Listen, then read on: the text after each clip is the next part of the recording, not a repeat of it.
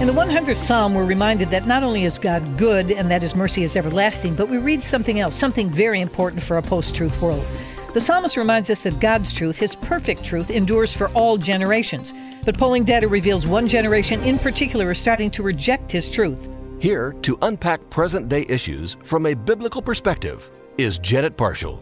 The Pew Research Center has released some information on where evangelical millennials stand on social issues compared to their elders. What they found was rather troubling. According to their survey information, the Pew found that evangelical Protestants who are millennials are considerably more likely than older evangelical Protestants to support same sex marriage and to say homosexuality should be accepted by society. Pew also found that on another thorny social issue, abortion, millennials reflect what their elders believe. According to research, there's no statistically significant gap at all in the abortion views of older and younger evangelicals. Millennial evangelicals are just as likely as their older counterparts to say abortion should be illegal in most or all cases. Pew also found that 4 in 10 millennial evangelical Protestants say homosexuality should be discouraged by society.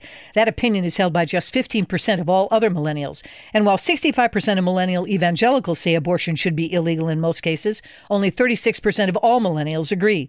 No matter how you parse the information, younger evangelicals are moving away from God's everlasting truth, which raises the question of why. My theory is that millennials are relationship oriented, perhaps more than other generations. So, somewhere in their world of friendships, someone they know or care about is dealing with the issues of same sex attraction. When faced with a person who's dealing with an issue on which Scripture speaks with clarity, like homosexuality, millennials would rather choose their friend or their family member over a biblical precept. I get that. It's hard to look at someone and say, God has spoken about this and he doesn't affirm the choice you've made. That's tough, but it's also essential.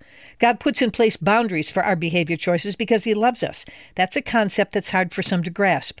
Our great and loving Father doesn't care about cultural trends or evolving ideas of what is right and wrong. He is the great arbiter of truth. In fact, one of His names is truth.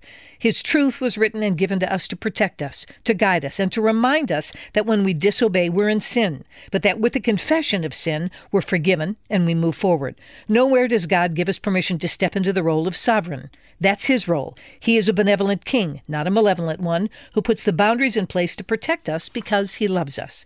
As millennials struggle with the concept of truth and love, my fervent prayer is that this up and coming generation would come to recognize that God's love is meaningless without his protective law.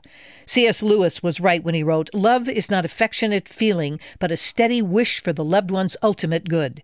May evangelical millennials come to know the most loving thing we can do is to tell the truth. That's my opinion. I'm Janet Parshall. For more information, go to janetparshallcommentary.org or email us at janetparshallcommentary at moody.edu.